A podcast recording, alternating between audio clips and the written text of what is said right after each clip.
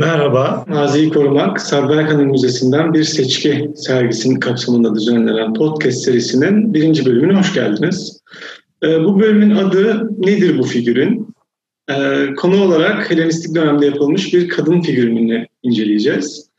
Ee, müzelerde sıklıkla karşımıza çıkan o dönem insanını ve onların düşünüş, inanç biçimlerini anlamamızda çok önemli olan figürünlerin ilk konumuz olmasını istedik. Ee, bu bölümde konuşmacı olarak İstanbul Üniversitesi Klasik Arkeoloji Anabilim Dalı Bölüm Başkanı ve aynı zamanda Perge Antik Kenti e, Kazı Başkanı Profesör Doktor e, Sedef Çokay Kepçi ağırlamaktan büyük gurur duyuyoruz. Ee, hoş geldiniz Sedef Hanım. Merhaba, hoş bulduk. Çok teşekkür ederim davetiniz için. Bizi kırmayıp bir yayına katıldığınız için biz çok teşekkür ederiz. Estağfurullah, sağ olun. O zaman ilk sorumuzdan başlıyorum. Tabii. Şimdi tabii konumuz figürünler olunca ilk sorumuzda e, figürün nedir? E, nasıl tanımlayabiliriz ve malzeme hangi malzemelerden yapılmaktadır? E, şimdi aslında figürin dediğimiz şey e, en genel tanımıyla heykelcik anlamına geliyor. Yani hani normal ya da normale yakın boyutta ve üç boyutlu olarak biçimlendirilmiş olan e, eserlere heykel dediğimizde e, heykelcikler daha küçük boyutta olanları e, kapsayan bir ifade. E, heykelcik ya da figürün diyoruz. Hani arkeolojik açıdan baktığımızda figürün biraz daha yerleşmiş bir ifade ve aslında yanlış kullandığımız hani pişmiş toprak e, eserler için genellikle figürün kelimesi kullanılıyor. Yoksa burada kastedilen şey aslında heykelcikler. E, şimdi heykelcik ile idol e, arasında e, bir karışıklık söz konusu. Çünkü her ikisi de küçük e, objeler aslında, küçük nesneler. İdollerde genellikle şematize bir uygulama vardır. Yani heykelciye baktığımızda o bir kadınla mı ait bir erkek mi, bir hayvan mı ya da bir bitki mi, belki bir çocuk mu? Bunu direkt anlarız. Çünkü direkt yansımasıdır. Ama idollerde daha ziyade şematize bir bir yaklaşım söz konusu. Örneğin e, hani Sad Berkan'ın müzesinin e, sergisinde Meşer'deki sergide de var olan bu Kilia tipi idol son derece şematik bir insan vücudu ve onun üzerinde eklenmiş, başını yukarıya kaldırmış bir e, insanı, bir erkeği betimler ama o bir idoldür. E, genellikle şematik hatlar söz konusudur. E, figürinler ise dediğim gibi e, biçiminden bunun ne olduğunu rahatlıkla anlayabiliriz. Ve çok çeşitli malzemelerden yapılmışlardır. Ahşaptan, çeşitli metallerden, taştan e, gibi. E, ve tabii tekrar ifade etmek gerekirse pişmiş topraktan yani kilden yapılmış e, çok sayıda da örneği bulunmaktadır. E, peki bugün e, konumuz olarak seçtiğimiz figürünü tanımlamanızı istersek bu eseri nasıl tanımlarsınız acaba? Şimdi e, aslında bizim e, öğrenci arkadaşlarımızdan da e, bu eser tanımlama hususunda en e, özellikle dikkat etmelerini istediğimiz husus bu. E, hazır podcast hani e, görseli olmayan bir yayın açısından da düşünecek olursak e, ziyaretçilerin ya da daha doğrusu podcast'i dinleyenlerin gözünde eseri e, nasıl e, tanımlarız? Ee, bir kere ayakta duran giyimli bir kadın heykelinden e, bahsediyoruz. Bu e, kadın heykelinin sağ bacağı sabit, sol bacağını dizden hafifçe e, kıvırdığını ve geriye attığını söyleyebiliriz. Gene başı hafifçe önüne doğru eğik ve üzerinde bizim kiton olarak tanımladığımız ince uzun uzun bir elbise kaliteli bir ince ketenden yapılmış bir giysi e, ve başını da örten, bütün vücudunu kapatan daha kalın kumaştan yapılmış bir e, örtü ile e, giyilmiş. E, sol kolunu dirsekten kıvırmış, e, göğse doğru kıvırmış ama himatyonun altına yani o kalın e, kumaşın altından e, himatyonu tutuyor. E, sağ kolunu da gene dirsekten kıvırmış ve bu sefer e, giysisinin yaka kısmını tutar vaziyette. Saçlarda tepeden toplanmış e, yuvarlak küpeler var. E, dolayısıyla hani e, dinleyenler açısından hani e, heykelciyi bir e, genel olarak nasıl olduğunu tanımlayabildiğimi düşünüyorum. E, şimdi arkeolojik açıdan eseri böyle tanımladıktan sonra bu eserle ilgili başka neler biliyoruz e, konusu e, gündeme gelir. E, eserin e, şans eseri buluntu yerini biliyoruz. Kıta Yunanistan'da, Tanagra'da e, yapılmış bir eser bu. Tanagra aslında M.Ö. 700 yılından itibaren pişmiş topraktan heykelcik yapan, figürün yapan bir merkez. fakat özellikle 3. yüzyıldan sonra da bu sergide de gördüğümüz gibi ayakta duran giyimli kadın heykelcikleriyle ön plana çıkmış bir merkez aynı zamanda. Sanıyorum e, bu yaptığınız tanım özellikle e, biz müzelerin e, kataloglarında ziyaretçilerin sık karşılaştığı uzun tanımları da anlamaları için, anlamlandırmaları için çok yardımcı olacaktır. E, peki bu figürden bahsettik, bir giyimli bir kadın e, figürünü. Peki bu sık görülen bir figür mü özellikle Helenistik dönem için, özellikle saç tipi, kıyafet gibi ayrıntıları düşündüğümüzde? Evet, e, bizim Helenistik dönem dediğimiz milattan önce kabaca 3. yüzyıl ila e, 1. yüzyıl arasında kalan süreçte özellikle başlarında e, bu tür e, giyimli, e, ayakta duran e, kadın heykelleri heykel anlamında e, bir tip olarak, heykel tipi olarak karşımıza çıkıyor. Ve biz e, Tanagra'da, daha doğrusu bu e, sergideki bu eserde de e, bu kadın tipinin figürün üzerindeki bir yansımasını görüyoruz aslında. Peki bunun üretim merkezinin kıta Yunanistan'da Tanagra'da olduğunu söylediniz. E, peki bu Tanagra figürünleri Anadolu'da karşımıza çıkıyor mu sıklıkla? Tabii aslında yani e, bu bir e, ticari meta olarak e, yaygın bir şekilde satılmış, ticareti yapılmış bir malzeme ancak Anadolu'da çok fazla yok benim bildiğim kadarıyla. Çünkü Tanagra'nın üretimlerinin sınırlanmasından yok çözülmesinden kısa süre sonra yani milattan önce 2. yüzyıldan itibaren bu sefer Tanagra figürinlerine benzeyen hatta bazı hususlarda onun önüne de geçmiş Mürina heykelcikleri öne çıkmaya başlıyor ki Mürina İzmir Ali Ağa da kurulmuş olan bir antik kent. Dolayısıyla e, Anadolu kendi içerisinde biraz Mürina e, heykelcikleriyle e, daha ziyade haşır neşir oluyor. Bu figürünler hangi amaçlarla üretiliyor? Çok çeşitli amaçlarla yapıldıklarını söyleyebiliriz figürinlerin. Tabii aslında ne amaçla yapıldığını anlayabilmemizi sağlayan temel faktör bunların orijinal yerlerinde uzman eller tarafından açığa çıkartılması. Buna biz orijinal yerinde bulunmuş olan malzemelerin tamamına kontekst adını veriyoruz e, konteksti içerisinde bulunan bir figürün ne amaçla konulduğunu ve niçin yapıldığını da aslında ifade edebilir.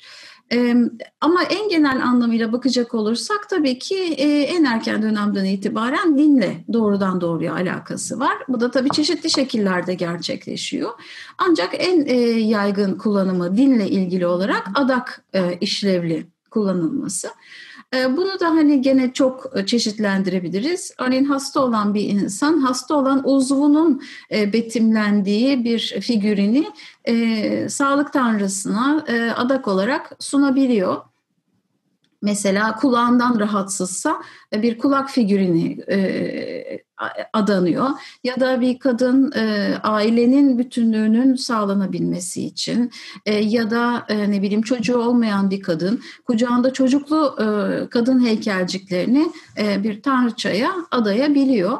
E, bu şekilde baktığımızda tabii sınırsız örnek var ve sınırsız yaklaşım tarzı söz konusu. Tabii bunların yanı sıra da şükür duygusunu e, karşılamak için gene bir adama e, yapılabilir. Onun e, ötesinde mezarlara konulabilir. Öbür dünyada ölen kişiye eşlik edilmesi, etmesi amacıyla. Elbette hatıra eşya olarak kullanımına yönelik olarak üretilmişlerdir, yapılmışlardır. Bütün bunların ötesinde mesela e, antik çağda mermerden ya da tunçtan yapılmış heykellerin e, öncesinde e, pişmiş topraktan daha doğrusu kilden yapılmış modellerinin olduğunu biliyoruz. Mesela bu bize antik çağ yazarlarından Plinius tarafından aktarılan bir bilgi. Plinius Pasiteres isimli bir heykeltıraşın eserlerinden bahsederken özellikle ondan sonra anıtsal heykellerde ve kabartmalarda kilden modellemeler yapıldığından bahsediyor ki bu çok önemli bir bilgi. Ee, bunların dışında dekoratif amaçlı yapılmış olabilirler. Örneğin erken dönem e, bazı vazoların kapaklarında e, tutamak kısımlarında at e, heykelcikleri şeklinde süslemeler yapıldığını görüyoruz. Oyuncak olarak yapılmış oluyorlar. Mesela hareketli kol ve bacaklara sahip olan bebekler, kadın figürleri ya da tekerlek takılmış hayvan figürinleri ki belli bir yıla kadar yani 20. yüzyılın ortalarına kadar bu tür oyuncaklar hala kullanılıyordu. Ki bunların biz kullanıldığını vazo resimleri üzerinde de görüyoruz. Dolayısıyla oyuncak olarak da kullanılmış olabiliyorlar. Figürlerin yani eserlerin bilgilerinin anlaşılabilmesi için kontekstin öneminden bahsettiniz. Arkeolojik olarak bu figürler hangi kontekstlerde bulunabiliyor ve bunun önemi nedir? E, arkeolojik olarak e, dediğim gibi e, mezarlarda e, karşımıza çıkabiliyor. E, ev içinde e, karşımıza çıkabiliyor. Bu e, hem oyuncak olarak kullanılabilir hem ev e, kültü, e, ev inanışıyla bağlantılı olarak karşımıza çıkabilir. Ya da tapınaklarda gene adama amaçlı, bazen kutsal alan olarak kabul edilen böyle antik çağın önemli hac merkezi gibi ziyaret edilen alanlar vardır. Bu alanlarda karşımıza çıkabilir. E, burada önemli olan daha önce de dediğim gibi kontekstiyle beraber bir e, mekanın içerisinde e, arkeologlar tarafından bulunması. E, çünkü ancak o zaman o eşyaya yüklenen anlamı biz e, diğer e, eşyalarla olan bağlantısını incelediğimizde saptayabiliriz. Ee, örneğin bir mezarın içerisine konulması, e, öbür dünyaya götürülmesi için e, olabilir ama aynı zamanda bir hediye olarak da bırakılmış olabilir. Bunun ötesinde e, bir eser olarak gene e, baktığımızda bize e, antik çağın kıyafeti, efendim e, saç biçimi, e, modası e, ile ilgili de e, gayet somut bilgiler veriyor aslında. E, peki bunların yapım teknikleriyle ilgili e, bilgileriniz var mıdır? Yani nasıl yapılır, ne tip üretim süreçlerinden geçer? Tabii yani mesela tunçtan yapılanlar e, diyelim ki erken dönemlerde e, döküm tekniği kullanılmak suretiyle yapılırlar. Gene müzelerin vitrinlerinde çok sık böyle taştan yapılmış kalıplar vardır tunç kalıp tunç döküm için kullanılan kalıplardan. Aynı durum e, figürün yapımı için de kullanılmıştır ve sadece bu e, kalıptan, bu tunçtan yapılmış olan eserlerin alınabilmesi için kalıbın kırılması gerekir. Dolayısıyla e, bir biriciklik durumu, tek bir eserden, tunç eserden bir adet yapılma durumu söz konusu. Ee, ve tabii sonrasında hani tunç dökümüyle ilgili çok farklı tekniklerin keşfedilmesiyle beraber bu biraz daha rahat e, bir hale gelmiş durumda. E, pişmiş topraktan yapılmış olanlar için ise temelde üç e, uygulama söz konusu. Bunlardan bir tanesi zaten hani bütün çocuklar e, bugün de e, kullanıyorlar. İşte oyun hamurundan adamlar biçimlendirme gibi. Elde biçimlendirme en basiti. Gene Meşer sergisinde bu tarih öncesi dönemlerden e, biçimlendirilmiş bir stereotipik kadın e, heykelciği var. Bu mesela elde biçimlendirilmiş örneklerden bir tanesi. Ee, sonra e, Akdeniz Havzası'nda çömlekçi çarkı icat edildikten sonra, kullanılmaya daha doğrusu başlandıktan sonra gövdesi çömlekçi çarkında biçimlendirilmiş ve bunun üzerine elle yapılmış böyle e, yüzün eklendiği e, bizim çan tipi idoller olarak tanımladığımız tipler karşımıza çıkmaya başlıyor. Ve sonra özellikle arkaik dönem olarak tanımladığımız işte 7. yüzyıl, 6. yüzyıldan itibaren de kalıp yapımı dediğimiz bir uygulama ortaya çıkıyor. Nedir bu? Ee, önce e, gene kilden bir negatif kalıp hazırlanıyor. Bu kalıp pişiriliyor. Ee, ve e, böylece sert bir hale geliyor. Ee, sonra figürin ustası e, bir kil öbeğini eliyle bu kalıbın içerisine sıvazlıyor. Şimdi kilin bir özelliği vardır. Kil kurudukça içindeki e, suyu kaybetmeye başlar ve e, bu sayede de hacmini yitirir, giderek küçülür. Böylece otomatikman kalıptan rahatça almak e, söz konusu olabiliyor. Şimdi kalıbın e, ortaya çıkmasından sonra kalıbın yaygın bir şekilde kullanılma durumu söz konusu oluyor ve buna bağlı olarak da biz mesela klasik dönemde e, çift kalıplı yapılmış e, heykelcikler, figürinlerle karşılaşıyoruz. Yani eserin hem ön kısmı hem de arka kısmı için iki ayrı negatif hazırlanıyor. sonra Helenistik döneme geldiğimizde çok daha fazla sayıda örneğin kollar, bacaklar, bazen mesela e, kanatlar ekstra ayrıca yapılıp e, kalıplarla ekleniyor. Böylece iki kalıp, üç, dört, altı kalıba kadar çıkmış e, heykelcikler, figürinler görüyoruz. E, ama Roma dönemine geldiğimizde Helenistik dönemin o coşkusu da biraz e, sona ermiş oluyor. Başka bakış açıları söz konusu olmaya başlıyor ve bu sefer e, ön ve arka e, kalıplardan oluşan tekrar klasik dönemdeki e, esas e, döneme e, uygulamaya e, geri dönüyoruz. Bundan sonra tabii bu şekilde hazırlandıktan sonra figürinler fırınlanıyorlar. E, bu da çok yüksek bir ısıda olmuyor bu fırınlama e, ve onun ardından da figürinlerin boyanma safhası geliyor. Ee, yani özellikle müzelerde, vitrinlerde ziyaretçilerimizin gördüğü eserler boyasız. Yani günümüzde o boyalar korunmamış oluyor. Ancak akıllarında canlandırabilmeleri için soruyorum. Ne tip boyalar görmeyi beklemeliler normalde arkaik dönemde ya da klasik dönemde? E, antik çağda bizim bugün müzelerde gördüğümüz o hayran olarak seyrettiğimiz mermerden yapılmış olan eserlerin hepsi aslında boyalı. E, bu çünkü antik çağ yazarlarının da söylediği gibi e, mermerin çiğ beyazlığından kurtulmak istiyor aslında e, heykeltıraş. Bunun için de eserlerini boyuyor. Ee, aynı durum figürinler için de geçerli fakat tabii figürinlerin bir avantajı var.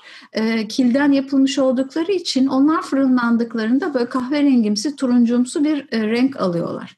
Fakat yine de e, bu eserlerin de e, mavi, yeşil, sarı ve kırmızının çeşitli tonlarında boyandıklarını görüyoruz.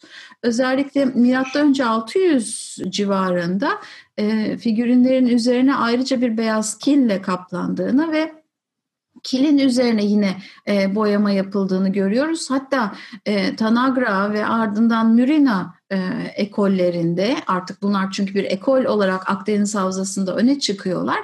E, bu ekollerde e, eserin üzerinde gölgelendirmeler yapılacak şekilde bir e, boyamanın söz konusu olduğunu da söyleyebilmemiz mümkün. Yapım tekniklerinde özellikle kalıplardan bahsetmiştiniz. Bu, bu durum aslında o dönem için bir seri üretimi e, bize gösterir mi? Ya da yani bu e, çok sayıda üretimin e, merkezlerinin oluşu farklı yerlere satıldığı anlamına gelir mi acaba? Tabii kesinlikle. Ee, yani şöyle söyleyebiliriz e, tunçlar için dediğim gibi bir biriciklik durumu söz konusu. Yani sadece bir tane var o örnekten dünya yüzeyinde. Ama pişmiş topraktan kalıplar yapılmaya başlandıktan sonra tamamen bir seri üretim söz konusu ve e, bu seri üretime bağlı olarak da biz e, çok sayıda e, üretim merkezinden e, ve atölyeden bahsedebiliyoruz. E, atölyeler bağlamına e, geldi geldiğimizde de nasıl heykeltıraş e, ustalar, sanatçılar olduğu gibi bu sefer figürin sanatçıları ile de karşılaşıyoruz. Çünkü onların da mesela eserlerinin arkasına isimlerini yazmış olduklarını görüyoruz. Ve bu e, Akdeniz Havzası'ndaki özellikle e, işte klasik dönemden itibaren farklı üretim merkezlerinin ortaya çıkmasına aynı e, heykelcikten birçok yerde birden görünmesine sebep oluyor. Benim soracaklarım bu kadardı. Aklıma gelen e, not aldığım sorular böyleydi. Ancak e, Meşer ekibinden rehber arkadaşlarımız tabii e, bu gezileri düzenlerken e, sıklıkla sorularla karşılaşıyorlar. En çok karşılaştıkları sorulardan bir tanesini size iletmemi rica ettiler. E, soru sergide bir figürünü gördüğünde e, ziyaretçi ne düşünmeli?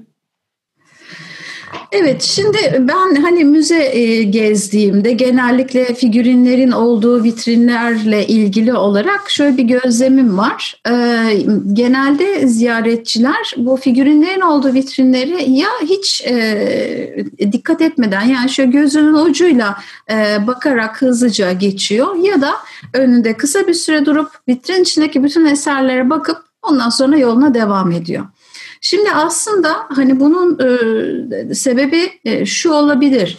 Bir müzenin içerisinde çok çeşitli malzemeler var ve tabii anıtsal heykeller, kabartmalar, vazoların olduğu bir yerde figürinler boyutları itibariyle zaten çok detay kalıyorlar. Yani dolayısıyla hani insanların onları algılaması, görmesi e, ve onların e, ne gibi bir anlam ifade ettiğini düşünmesi için e, çok büyük bir e, ihtiyaç e, yokmuş gibi geliyor aslında.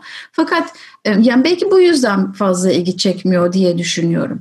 Ama bir figürüne daha detaylı, daha dikkatli bakıldığında e, aslında heykellere nazaran çok daha günlük hayatın içinde olduğunu söyleyebiliriz. Yani biraz önce de çok kısaca bahsettik çünkü bu çok derinlikli bir konu aslında ama mesela antik çağda sıradan bir vatandaşın evinde bir tane imparator heykeli yok. Ama onun evinde bir tanrı Dionysos heykeli var ya da Apollon heykeli var. Çeşitli sebeplerle. Ya da oyuncaktan yapılmış bir heykelcik var. Oyuncak e, çocuğunun oyuncağı olarak kullandığı bizim figürün dediğimiz bir eser var. Dolayısıyla e, bunlar heykellere nazaran ya da kabartmalara nazaran çok daha günlük hayatın içinden nesneler. Ee, ve bizim kendi evimizdeki seramik nesneler gibi yani hepimizin evinde bir tane küçük bir şey var sonuçta bir yerden aldığımız. Dolayısıyla antik çağ insanlar, eski çağda yaşayan insanlar bizden çok uzak gibi gözükseler bile aslında bizden çok farklı insanlar değiller. Aynıyız. Sadece bakış açılarımız, dünya görüşlerimiz birbirinden farklı. Ve bence bu açıdan baktığımızda modern insanın kendisini hani antik çağda o nesnenin sahibi gibi olarak düşünmesi, hissetmesi bu anlamda e, çok daha kolay ve bence çok daha keyifli ve müze ziyaretini de biraz daha e, anlamlı kılacaktır diye düşünüyorum. Sanıyorum bu güzel yayınımızı dinledikten sonra ziyaretçiler de ikinci kategoriye girecekler. Daha uzun uzun vakit geçireceklerdir diye umuyorum. Umarım, umarım. Ee, ben yayınımıza katıldığınız için çok teşekkür ederim Sedef Hanım. Gerçekten çok keyifli bir sohbetti bizim için. Ben çok teşekkür ederim. Bin mukabele. Ee, aynı şekilde yayınımıza katılan ziyaretçilerimize de çok teşekkür ederim dinledikleri için. Umarım e, burada edindikleri bilgileri tekrardan Meşer'i ziyaret edip e, eserler üzerinde de görme imkanı yakalarlar. Ee, görüşmek üzere. Çok teşekkürler. Meşer'deki Maziyi Korumak sergisi Salı Cumartesi günleri 11-17 arasında görülebilir.